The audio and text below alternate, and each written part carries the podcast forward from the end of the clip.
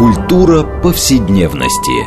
Здесь мы говорим о том, что формирует и наделяет смыслом наше прошлое, настоящее и будущее. Ведущая, главный редактор издательства «Новое литературное обозрение» Ирина Прохорова. Культура повседневности. Программа предназначена для лиц старше 16 лет.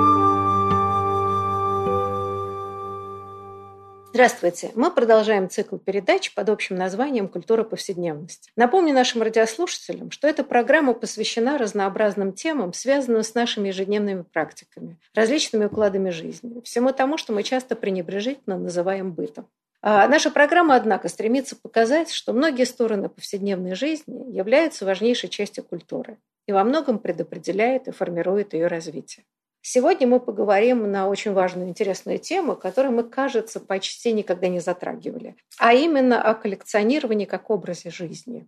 А, и в данном случае мы будем сегодня говорить прежде всего о коллекционировании, о собирательстве книг а вот, да, что это такое, почему этим занимаются люди, и как это так или иначе связано не только с повседневной жизнью, но и каким-то вообще представлением о системе ценностей. А, и это уже наша традиция, что мы так или иначе в нашем разговоре отталкиваемся от какой-то важной книги, Э, так вот, недавно вышла книга историка Петра Дружинина, которая называется «Антикварная книга от А до Я» или «Пособие для коллекционеров и антикваров, а также для всех любителей старинных книг». Вот. И нашими гостями сегодня будут, ну, во-первых, автор книги Петр Дружинин, старший научный сотрудник Института русского языка, а историк, эксперт в области антикварных книг и рукописей. Петр, здравствуйте. Здравствуйте. И второй наш гость Александр Соболев, историк литературы, коллекционер. Александр, здравствуйте. Здравствуйте. Я Ирина Прохорова, главный редактор издательства «Новое литературное обозрение», ведущая программы. Ну, э, коллеги, вот э, как бы хочу спросить вас, как реальных экспертов и коллекционеров.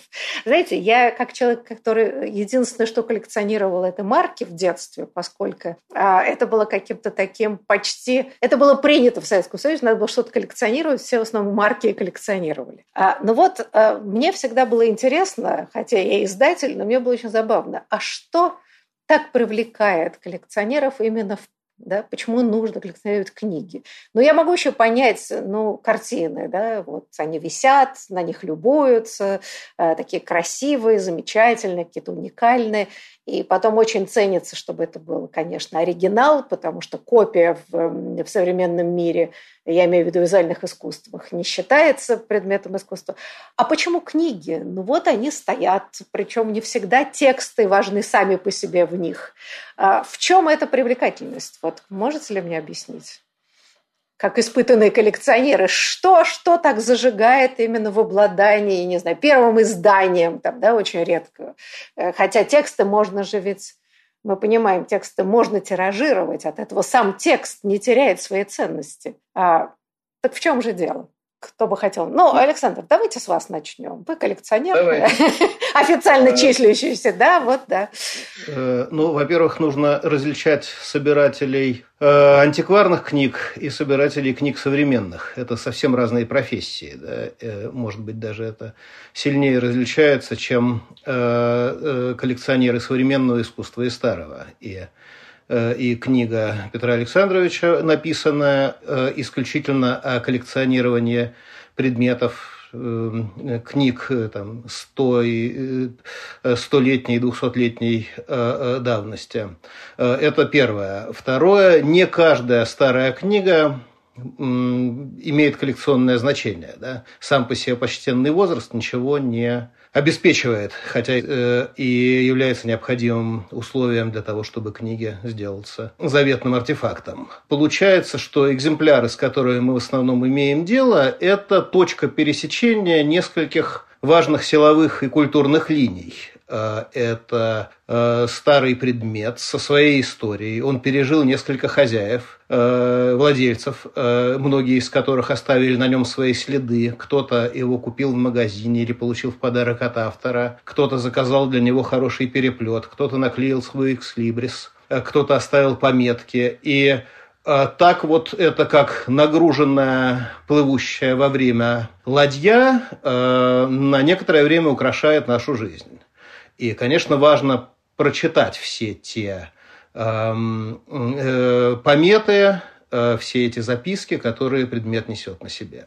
Э, понятно, что просто груда э, книг, даже старых красивых переплетах, коллекцией не является. Да? В коллекции должна быть душа как не э, пафосно это звучит. И э, очевидно, в каждом из нас, э, в каждом человеке встроен какой-то ген собирательства, э, который в взрослом состоянии может затухнуть, может переродиться в ген Э, накопительства материальных благ, а может развиться таким странным образом. Да, эта мутация встречается у одного человека там, из 10 или 100 тысяч. А, но она способна доставить своему владельцу и много радости, и много огорчений. Петр, а ваши ощущения, почему ну, я так понимаю, что вы тоже коллекционируете, не только как эксперт да, выступаете, это... коллекционер. Вот э, у вас эта потребность, она с чем связана? Просто это интересно, психология коллекционера, да? а, особенно собирателя книг. Э, мой интерес как издателя в этом смысле, конечно, имеет некоторый да, подтекст. Да. Кто не без греха, пусть первый бросит меня камень. Э, и собирательство марок, э, которое было развито в Советском Союзе довольно сильно – оно э, вот в моем случае, э, э, то есть когда э, я там выпрашивал марки у родственников с каких-то писем, это было какое-то огромное путешествие за совершенно неведомый мир, мир других стран, э, когда ты по почтовой марке мог попасть в какое-то, ну, в то место, где ты, скорее всего, как тогда представлялось, никогда физически побывать не сможешь. И э, старая книга, она тоже переносит себя в какой-то другой мир. И это мир, э, это мир такой не географический, можно сказать, эстетический, культурный. Каждый человек, вот Александр Львович это сказал, что может э, направить свои силы душевные и физические на э, формирование каких-то материальных благ.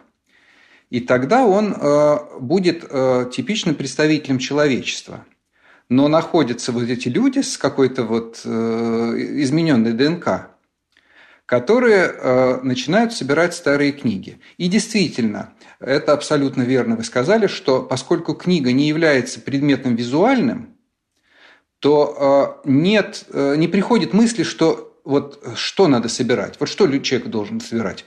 Конечно, книги. Нет, такой мысли нет, потому что книга она э, не лежит на поверхности такого собирательского интереса. И обычно человек, который приступает к э, собирательству э, книг, он уже имеет какой-то культурный багаж. То есть он вот не его не интересует все блестящее, его не интересует все красивое и все кричащее. Его интересуют вещи с глубоким внутренним содержанием, понять который дано не всем.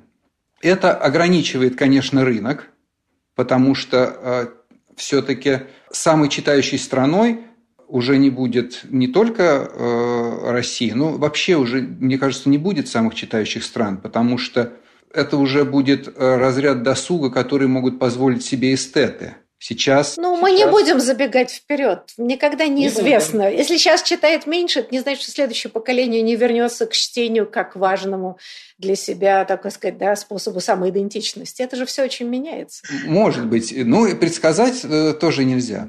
Но э, собирательство книг – это в некотором смысле культурное образование, которое сопряжено с постижением какого-то тайного мира. И э, не в, не в каком-то таинственном смысле, но в смысле культурном, потому что книга – это выдающийся, исключительный инструмент просвещения. Не просвещение вообще, э, расширившееся с эпохой промышленного производства и тиражами книг, тра-та-та. Нет.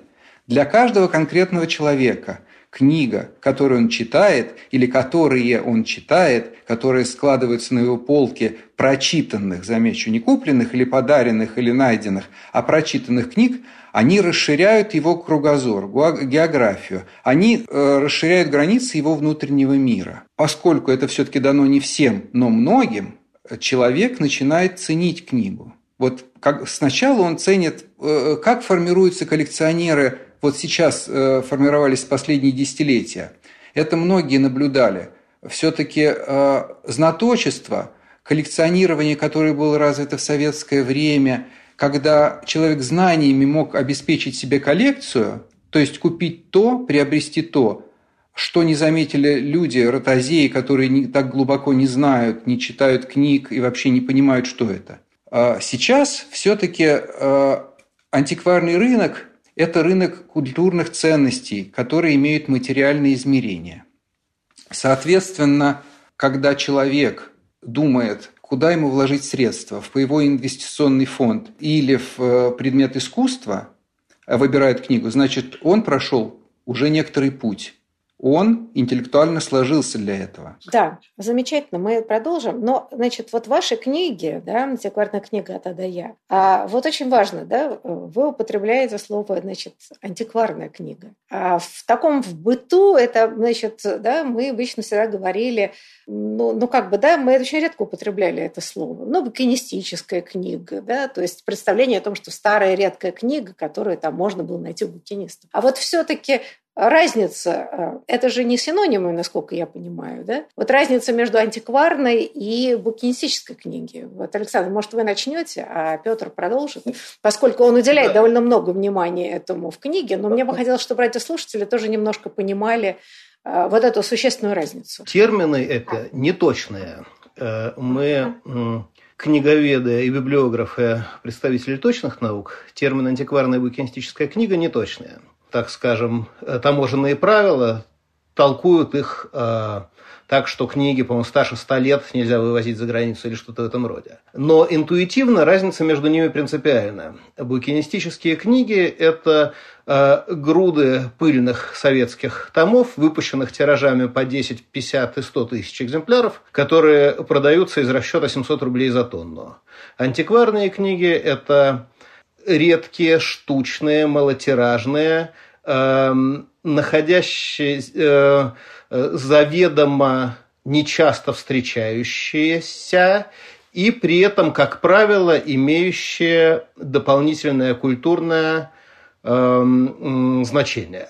Да? То есть антикварная книга, умозрительно рассуждая, старше букинистической, а, но ни один возраст делает ее таковым. Вот. То есть понятно, что почтенные там, 200 и 300 лет безусловно, делают книгу антикварной, а вот по поводу книг 1920-х или 30-х годов, там уже есть интуитивно угадываемая разница. А э, в дополнение к предыдущей реплике Петра Александровича я хочу сказать, что вот э, эта страсть, внезапно вспыхивающая в человеке к э, коллекционированию антикварных книг, э, она не, не знает социальных и сословных преград. Особенно это заметно было на излете советской власти, потому что среди очень крупных и в некотором роде выдающихся э, книга библиофилов, собирателей антикварных книг, был человек по профессии бармен, был человек, э, офицер милиции, его, собственно, у него была кличка Мент, э, тогда почти у всех были клички, э, были какие-то, э, был тренер по теннису, очень квалифицированный собиратель э, э, и так далее. Да, были ребята из э, таких эм, форцовочной среды, Э, и книга в качестве великого уравнителя и примирителя э, их между собой эм, объединяла так, что их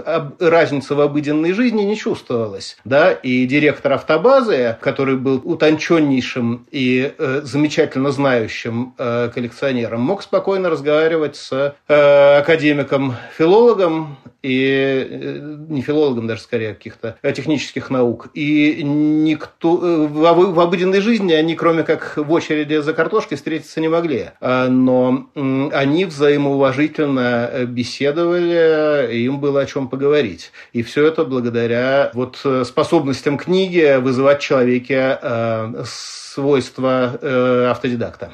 То есть это такая была площадка демократии. Э, и, видимо, и остается ею. Э, настоящей, где люди объединяются вот, в любви книги, в данном случае их там, социальный статус, то все прочее не имеет никакого значения, если я правильно понимаю. По крайней мере, это так выглядело в 90-е, может, в начале 2000-х э, годов. Да, я, после этого в отечественное библиофильство проникли некоторые э, струйки чинопочитания, э, что заставило нас с коллегой несколько от него отдалиться.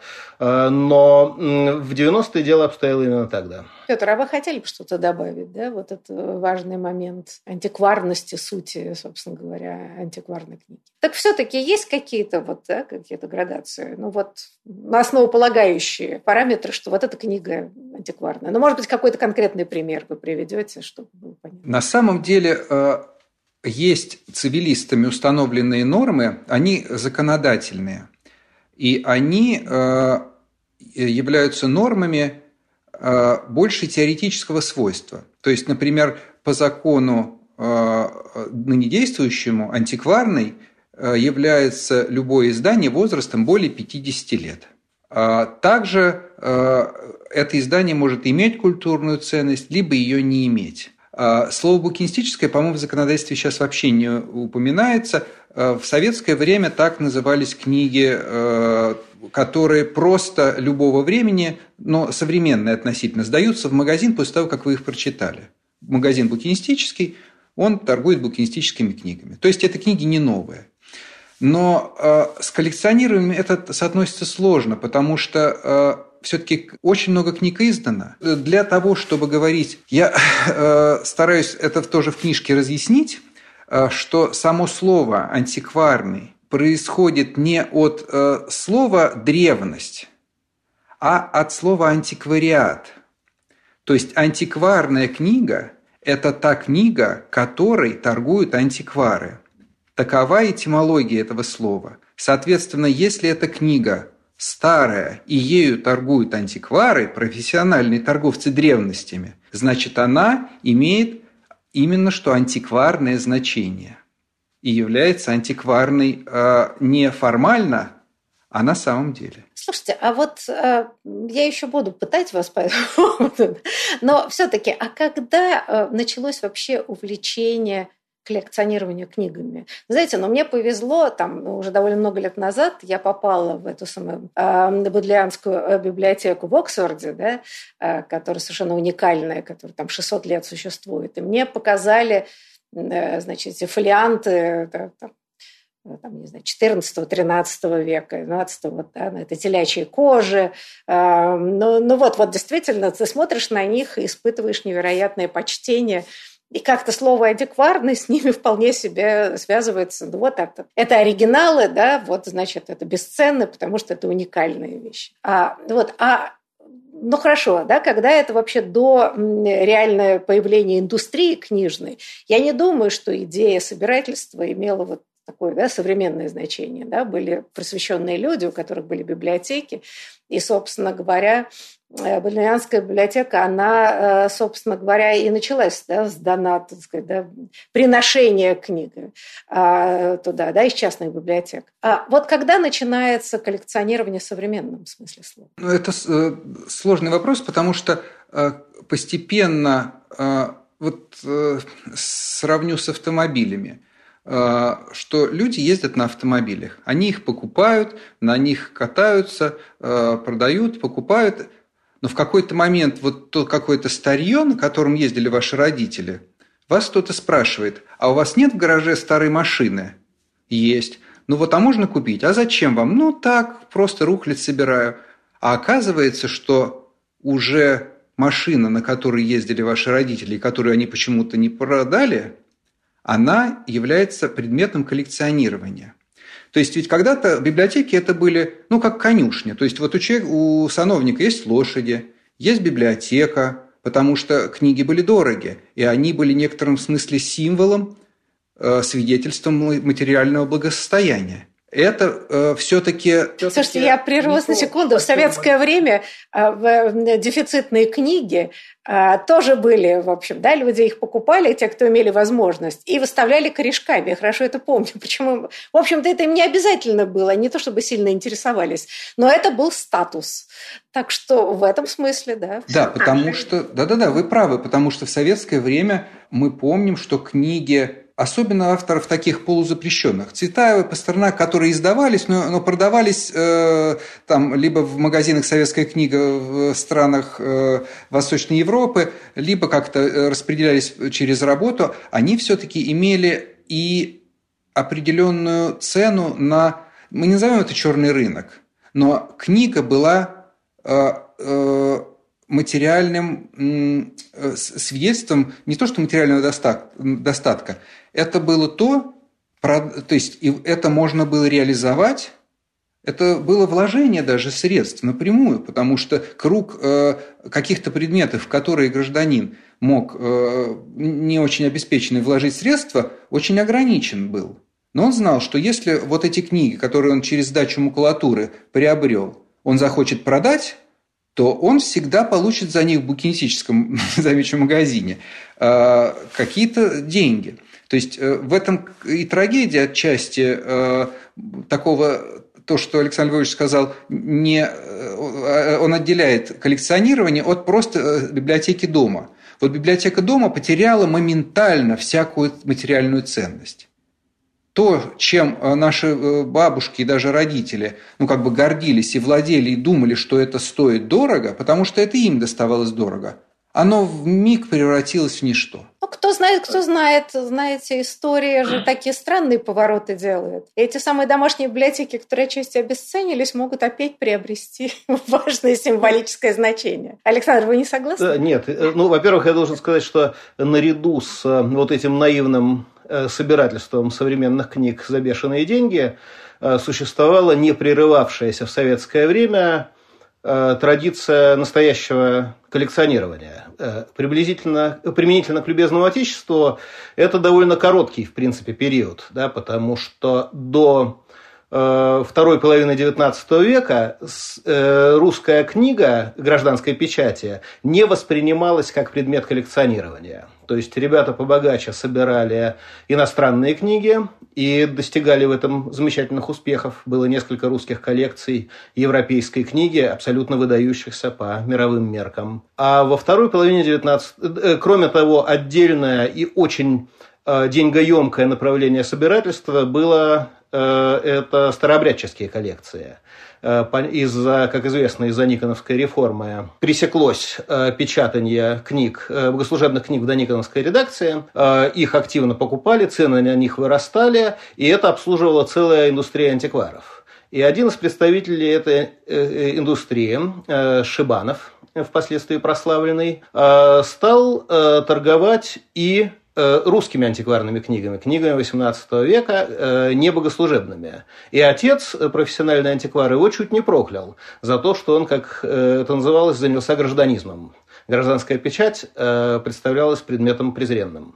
Но в 1880-е, 90-е и следующие годы это страшно развелось. Возникли замечательные, абсолютно выдающиеся по культурному значению коллекции – Э, часть которых перешло и через роковой рубеж 17 года, и Э, продолжали развиваться. То есть вот эта традиция, хотя советская власть ее, мягко говоря, не поощряла, она просуществовала все долгие советские десятилетия. И как птица Феникс возродилась с иссякновением советской власти. И это не имеет ничего общего с э, покупкой у барыги за 50 рублей Томиха Мандельштама. Да, это другая профессия. Да, мы сейчас э, выйдем на перерыв. А, и после него мы обязательно продолжим замечательный разговор а, о коллекционировании книг а, как, собственно, образе жизни. Вот, так что прошу вас, не переключайтесь, да, мы после перерыва продолжим наш разговор.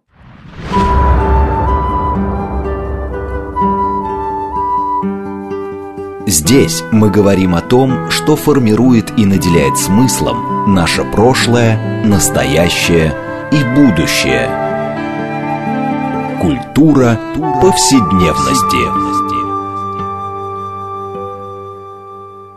Мы продолжаем нашу программу в рамках проекта «Культура повседневности». Напомню нашим радиослушателям, что мы сегодня а, посвящаем нашу программу коллекционированию как образу жизни. И в данном случае мы говорим о а, принципах и смысле собирательства книг. А, и отталкиваясь при этом от книги Петра Дружинина, которая называется «Антикварная книга от А до Я» или «Пособие для коллекционеров и антикваров», а также для всех любителей старинных книг. И наши гости сегодня – сам автор Петр Дружинин, старший научный сотрудник Института русского языка, историк, эксперт в области антикварных книг и рукописи, и Александр Соболев, историк литературы, коллекционер. Я Ирина Прохорова, главный редактор издательства «Новое литературное обозрение», ведущая программы. А, коллеги, вот а, я хотела спросить вот о чем у вас. Э, значит, вот, ну, к Петру, наверное, вопрос. А вы вводите и много объясняете, что такое дезидерата а, да, в применении вот коллекционированию книг. Может быть, вы немножко расскажете об этом, да, потому что этому посвящено у вас несколько главок, э, и это вот интересный термин, которым, я думаю, большинство, может быть, и не знакомы совершенно. Этот термин э,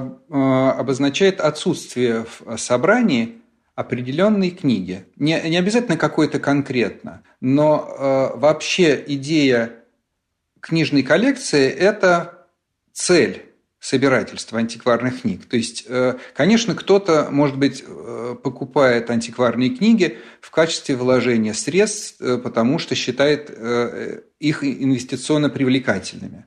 Но это немножко другое. Все-таки хочется, чтобы эта книга, она показала какую-то жизнь антикварные книги не только в качестве библиотечной книги, находящейся в плену, либо просто банковском сейфе, а книги как э, части коллекции, которая образовывает и коллекционера своим содержанием и своей историей и так далее. Каждый коллекционер, подступаясь к тому, что будет его будущей коллекцией, чтобы он, представляя может быть, на выставке или в каталоге результаты своего увлечения, то есть, я бы сказал, подлинной страсти, на которую он, может быть, потратил несколько десятилетий, чтобы э, зрители оценили это. То есть они сказали, да, действительно, он не зря э, столько всего пережил и во всем себе отказывал.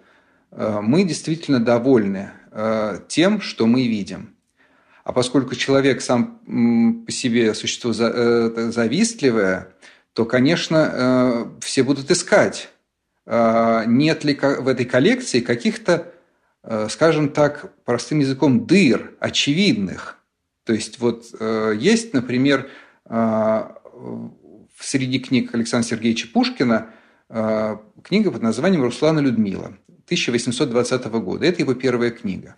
И когда человек Э, очевидно, достаточно состоятельный, потому что времена изменились, и такие книги э, э, трудно купить за, дешево.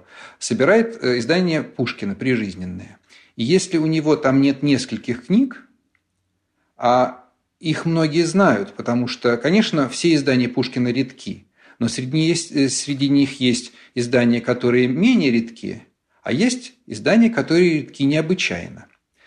И Руслан и Людмила не является необычайно редкой книгой, но эта книга редкая с гравюрой. Это первая книга Пушкина. И если, когда представляется коллекция э, изданий Пушкина, там нет так называемого первого Руслана, так его зовут в мире коллекционеров, то эта дезидерата, она совершенно непростительная. И поэтому человек, собирая Пушкина, он знает, что есть дезидерата, которую нужно обязательно ликвидировать. То есть э, дезидерата, ну, э, да, от слова э, жаждать, желать и так далее. То есть это вот такая вожделенная книга, я бы сказала так, переводя это на язык родных осин, которая обязательно нужна, иначе коллекция, так сказать, не будет Э, полноценной и, и значимой.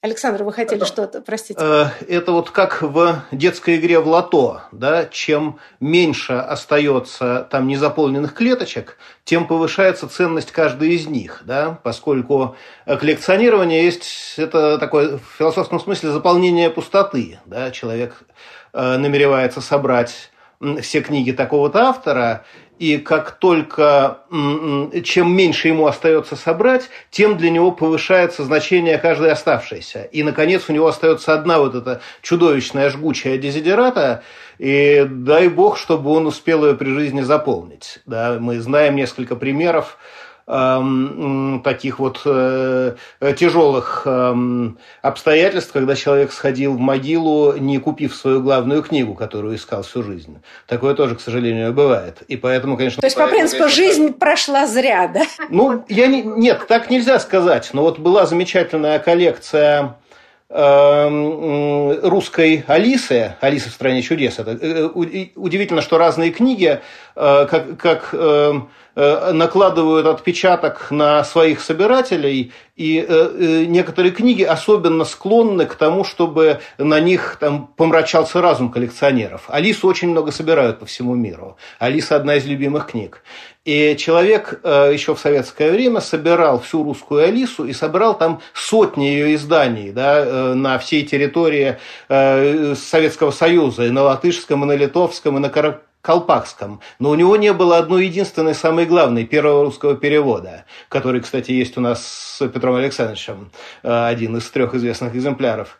Вот. И, и это ну вот э, каждый раз при воспоминании о этой трагической фигуре его собрания э, э, дурная сторона э, человека вспоминает именно этот ужасный факт. Кстати, а ведь, по-моему, очень смешно называлась она в переводе. Соня как-то... Царствие Дива. Да. Да, Соня да. в царстве Дива, 1870 да. какой-то год, если я правильно понимаю, да? Около того, да. Да, да вот это, да, в царстве Дива это замечательно. Да, да, да. Прекрасно. Прекрасный перевод, я предполагаю. Да. А, а вот, э, Петр, э, ну вот, да, собственно, Александр назвал вот такую, да, одну вечную дезодорату. То есть мы можем ее склонять, по-моему, это слово, да? Хотя, по, хотя это неправильно, по идее, так вот, да? Русский язык не может как-то, да, вот, не склонять до истории. А есть еще такие вечные дезодораты. Ну, есть, э, наверное, самое главное, то есть есть путешествие из Петербурга в Москву Радищева 1790 года. Есть, э, ну, просто очень редкие э, первые книги русских поэтов. «Вечер» Анны Ахматовой. Она не, не сумасшедшая редкая, но это просто трудно находимая в хорошей сохранности книга. Есть то есть э, мы ведь не говорим, мы не, э, не хочется слову дезидерата э, придавать то значение, что эту книгу просто нельзя найти. Тогда ее не нужно собирать. Если там, лунный грунт никто не собирает, его на Земле вроде бы особенно нет. То есть все-таки это книги, которыми человек вожделеет, и есть вероятность, что в коллекции они появятся – Просто путь к этим книгам зачастую очень труден и э, очень, ну, э, это и время, и э, средства, очевидно, и, главное, годы страданий. Потому что какое собирательство без страданий? Но это, видимо, входит, как говорят, в стоимость путевки. Да? Это вот такое да? эмоциональное вложение но ведь я правильно понимаю, что, ну хорошо, даже если вы нашли вот эту вожделенную книгу, а, на этом же не кончается собирательство. Да? Ну вот вы собрали, предположим, всю Алису, а, да, какую возможно, ну вот прям до этого года. Но ведь это и продолжается, или начинается какой-то новый проект, и человек это оставляет. Как это вообще обычно, работает? Психолог... Обычно, э, то есть э, остается время умереть после этого. Коллекционеров-мономанов на самом деле не очень много. Э, это было популярно в старину, а сейчас людей, которые собирают только одну тему или только одного писателя, мало. Обычно собираешь э, тему широко понятую, да, и иногда совсем широко там русскую поэзию, иногда поуже, так, но всегда, конечно, за достигнутой горой возникает гора новая. Да, нет, не бывает такого э, коллекционера, по крайней мере, я не встречал, который сказал бы, у меня теперь есть все, да, делаем каталог и до свидания. Хотя это как раз самое практичное, что можно представить, да, в какой-то момент подвести черту и перейти с книг на гоночные автомобили. Слушайте, а вот все-таки там, где есть страсть, и собирательства, там всегда возникают, конечно, великие фальсификаторы. А, и в книге, когда я читала э, Петра, да, там очень красочно описывается, как сложно а, человеку, даже много лет, эм, э, значит, как бы, да, имея большой стаж коллекционирования, вот не попасть на всякие подделки. А, вот, может быть, как-то немножко расскажете вообще, как устроен этот рынок подделок? Да, да, Александр, э, пожалуйста. По сравнению с тем, как живут люди, собирающие картины или, или иконы, или декоративно-прикладное, э, у нас все отлично, фу-фу-фу. Потому что самое трудное в подделке книги – это подделать высокую печать. Это практически невозможно. Да? То есть, э, э, и книги как книги подделывают а. очень тонкие, б. дико дорогие. Да? Э, если, э, то есть, собирая что-то более или менее умеренная, скорее всего, с подделкой не столкнешься.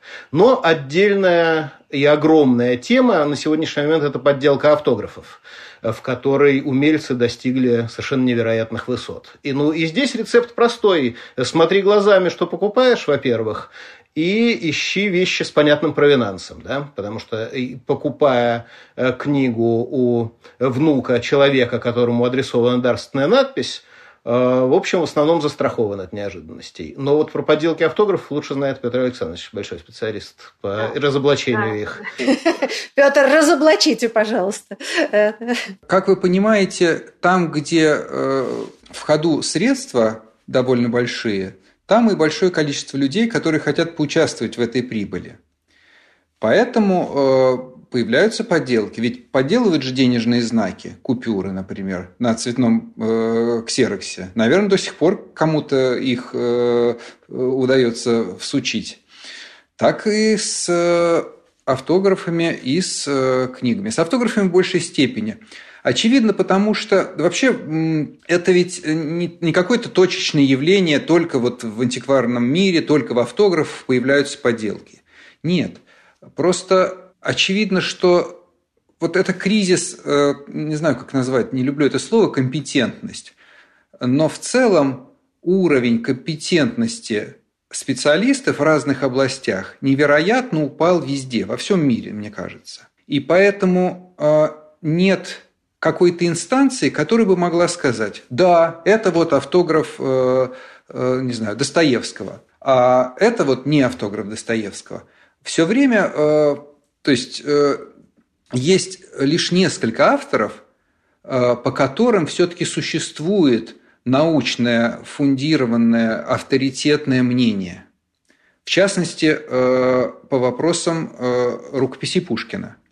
Потому что все знают, что есть Пушкинский дом, в котором сконцентрированы все имеющиеся, кроме, там, скажем, одного-двух автографов Пушкина, которые существуют в природе. Есть человек, у которого есть должность, которая звучит ученый-хранитель рукописей Пушкина, который на этой должности э, несколько десятилетий. Э, э, все знают, что есть выдающийся специалист по пушкинским рукописям Татьяна Ивановна Краснобородько, которая, если она посмотрит и скажет, что да, это Пушкин, значит да, это Пушкин. Но случаев таких вот с, этими, а, с такими именами единицы. По сути, едва ли Пушкиным все не ограничено, потому что в случае с другими авторами вы можете пойти к какому-то человеку, который скажет, да, это там Ахматова, да, это Цветаева. А другой человек скажет, нет, это не Ахматова, нет, это не Цветаева. И как быть э, старику-коллекционеру? Куда денежки свои отнести? Очень сложно. И это вопрос э, не имеет такого какого-то э, однозначного решения ни в России, ни на Западе. Здесь соглашусь с Александром Львовичем. Если вы видите воспроизведение автографа, например, в серии «Литературное наследство», где написано там «Собрание Пигарева», автограф Тютчева. И вот вы видите этот автограф э, в продаже, вот его же, через 40-50 лет. Очевидно, вам нечего беспокоиться – ну, желательно, чтобы специалист посмотрел. Может быть, кто-то через кальку э, это написал заново. Но в любом случае, э, как с э, живописью, как с картинами импрессионистов, не может шедевр вот так вот, это вообще это народная байка, но к правде отношения не имеет, что кто-то на чердаке выметал мусор, и вдруг Рембрандт там у него вывалился. Он его отнес на аукцион, и вот уже внуки пришли за деньгами. Это любимые байки на самом деле, да, да? это всегда распространенная Вообще, мифология. Да, это бродячий сюжет а, а об обогащении нечаянном – это вот э, очень русская народная сказка. Но в целом какие-то выдающиеся памятники рукописные, они э, обычно имеют историю. Конечно, вот эти вот э, глобальные геополитические катастрофы, которые очень распространены на одной пятой части суши, они вот эту систему наследования и какого-то законного перехода культурной ценности из рук в руки раз в полвека разрывают, уничтожают. Но в любом случае это Э, э, проблема. Э, приобретение книг и рукописей может нести риски. И очевидно, что человек, который занимается коллекционированием, должен иметь возможность и консультироваться с, со специалистами. Он должен их не отпугивать. То есть никто, никакой специалист высокого уровня не будет по звонку куда-то бежать. По звонку будет бежать эксперт, который скажет, э, то, э, то есть его мнение, оно недорого стоит.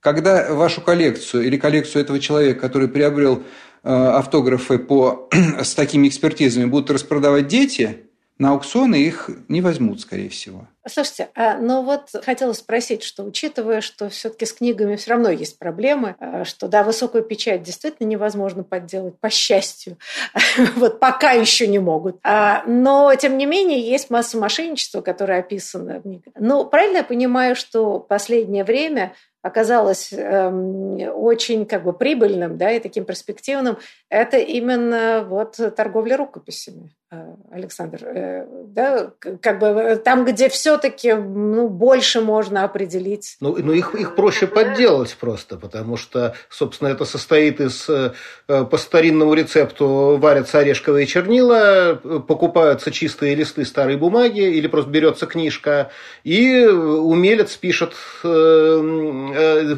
псевдоавтограф, после чего это продается через аукцион. Затраты очень скромные, а прибыль может быть очень большая. Э, если бы так просто было подделывать книги, подделывали бы книги. Но от этого есть простые рецепты. Надо смотреть, открыть оба глаза собственных и внимательно смотреть на то, что происходит. Э, и, и все будет хорошо. Да? Просто не надо... Или надо Э, никому не доверять – это хороший рецепт, и развивать у себя навыки э, эксперта. Или надо доверять разным людям, э, тоже хорошо. А можно просто не собирать рукописи, тоже вариант. Да, на них свет клином не сошелся. Но рукописи подделывают примерно так же часто, как серебро. Да, но при этом жив... собирают люди и прекрасные коллекции собирают декоративно-прикладного, и привыкли жить, или нумизматы, да, там же страшные вещи творятся э, в нумизматике, да, там научились э, подделывать все, что угодно, да, и, и, и, как, и как с этим борются. Э, берут какой-нибудь безусловно подлинный корпус, например, в Эрмитаже монеток, делают спектральные анализы их, и потом принесенные проверяют э, на то, соответствует ли уровень эм, меди в сплаве эталонному, да, наверное, у нас придумается какой-нибудь, да, но пока э, э, рукописи писателей первого ряда – это зона повышенного риска, да, ну и не надо туда ходить, есть даже в области антикварной книги огромное количество тем, собирая которые человек ничем не рискует, если он не совсем уж простоватый. Да, Петр, а вот последний вопрос, у нас не так много времени осталось. Значит, вот по поводу проблем контрабанды и нашего законодательства, довольно нелепого, что, значит, эм, свыше, если 50 лет, эм, то книга становится антикварной, что означает, что если у вас есть собрание сочинения я не знаю, или даже просто томик э, Сергея Михалкова, и вы решите, там, не знаю, 50 какого-нибудь года. А, у меня, кстати, до сих пор стоит в такой жуткой, значит, серой бумаге, купленной в свое время, там, не знаю, бабушкой, что ли. Вот, и вывозишь ее за границу, и тебя еще могут арестовать за вывоз ценностей. Вот немножко расскажите эту странную историю. Ну, я не считаю себя специалистом в данной области, в конкретной, э, но, очевидно, все-таки эта речь идет о книгах более старшего э, возраста, ну, скажем, до 1917 года. Но э, это сложно почему обсуждать? Потому что есть законодательные акты, которые принимает э, э, наше государство. Какие-то, в частности и эти, достались нам от э, Советского Союза, э, где вообще главенствовала идея, что все хотят, возможно, от того, что действительно страна жила небогатой, и если ты э, консервный банк сдал на металлолом не в Москве, а, скажем, в Берлине, ты там получишь больше. Но, естественно, существует разница в каких-то разница в ценообразовании. Но все-таки есть э, вот такая контрабанда случайная, ну вот когда кто-то едет через границу, у него э, с собой, например, три пачки сигарет, а можно две. Ну, это вот э, очевидно, это мир-то все-таки с, с оси земля не свалится от этого. Там какие-то штрафы, но есть сознательная контрабанда, и это мы видим. Что самое вот поразительное, я старался отследить судьбу э, не книг, потому что книга вещь тиражная, а автографах.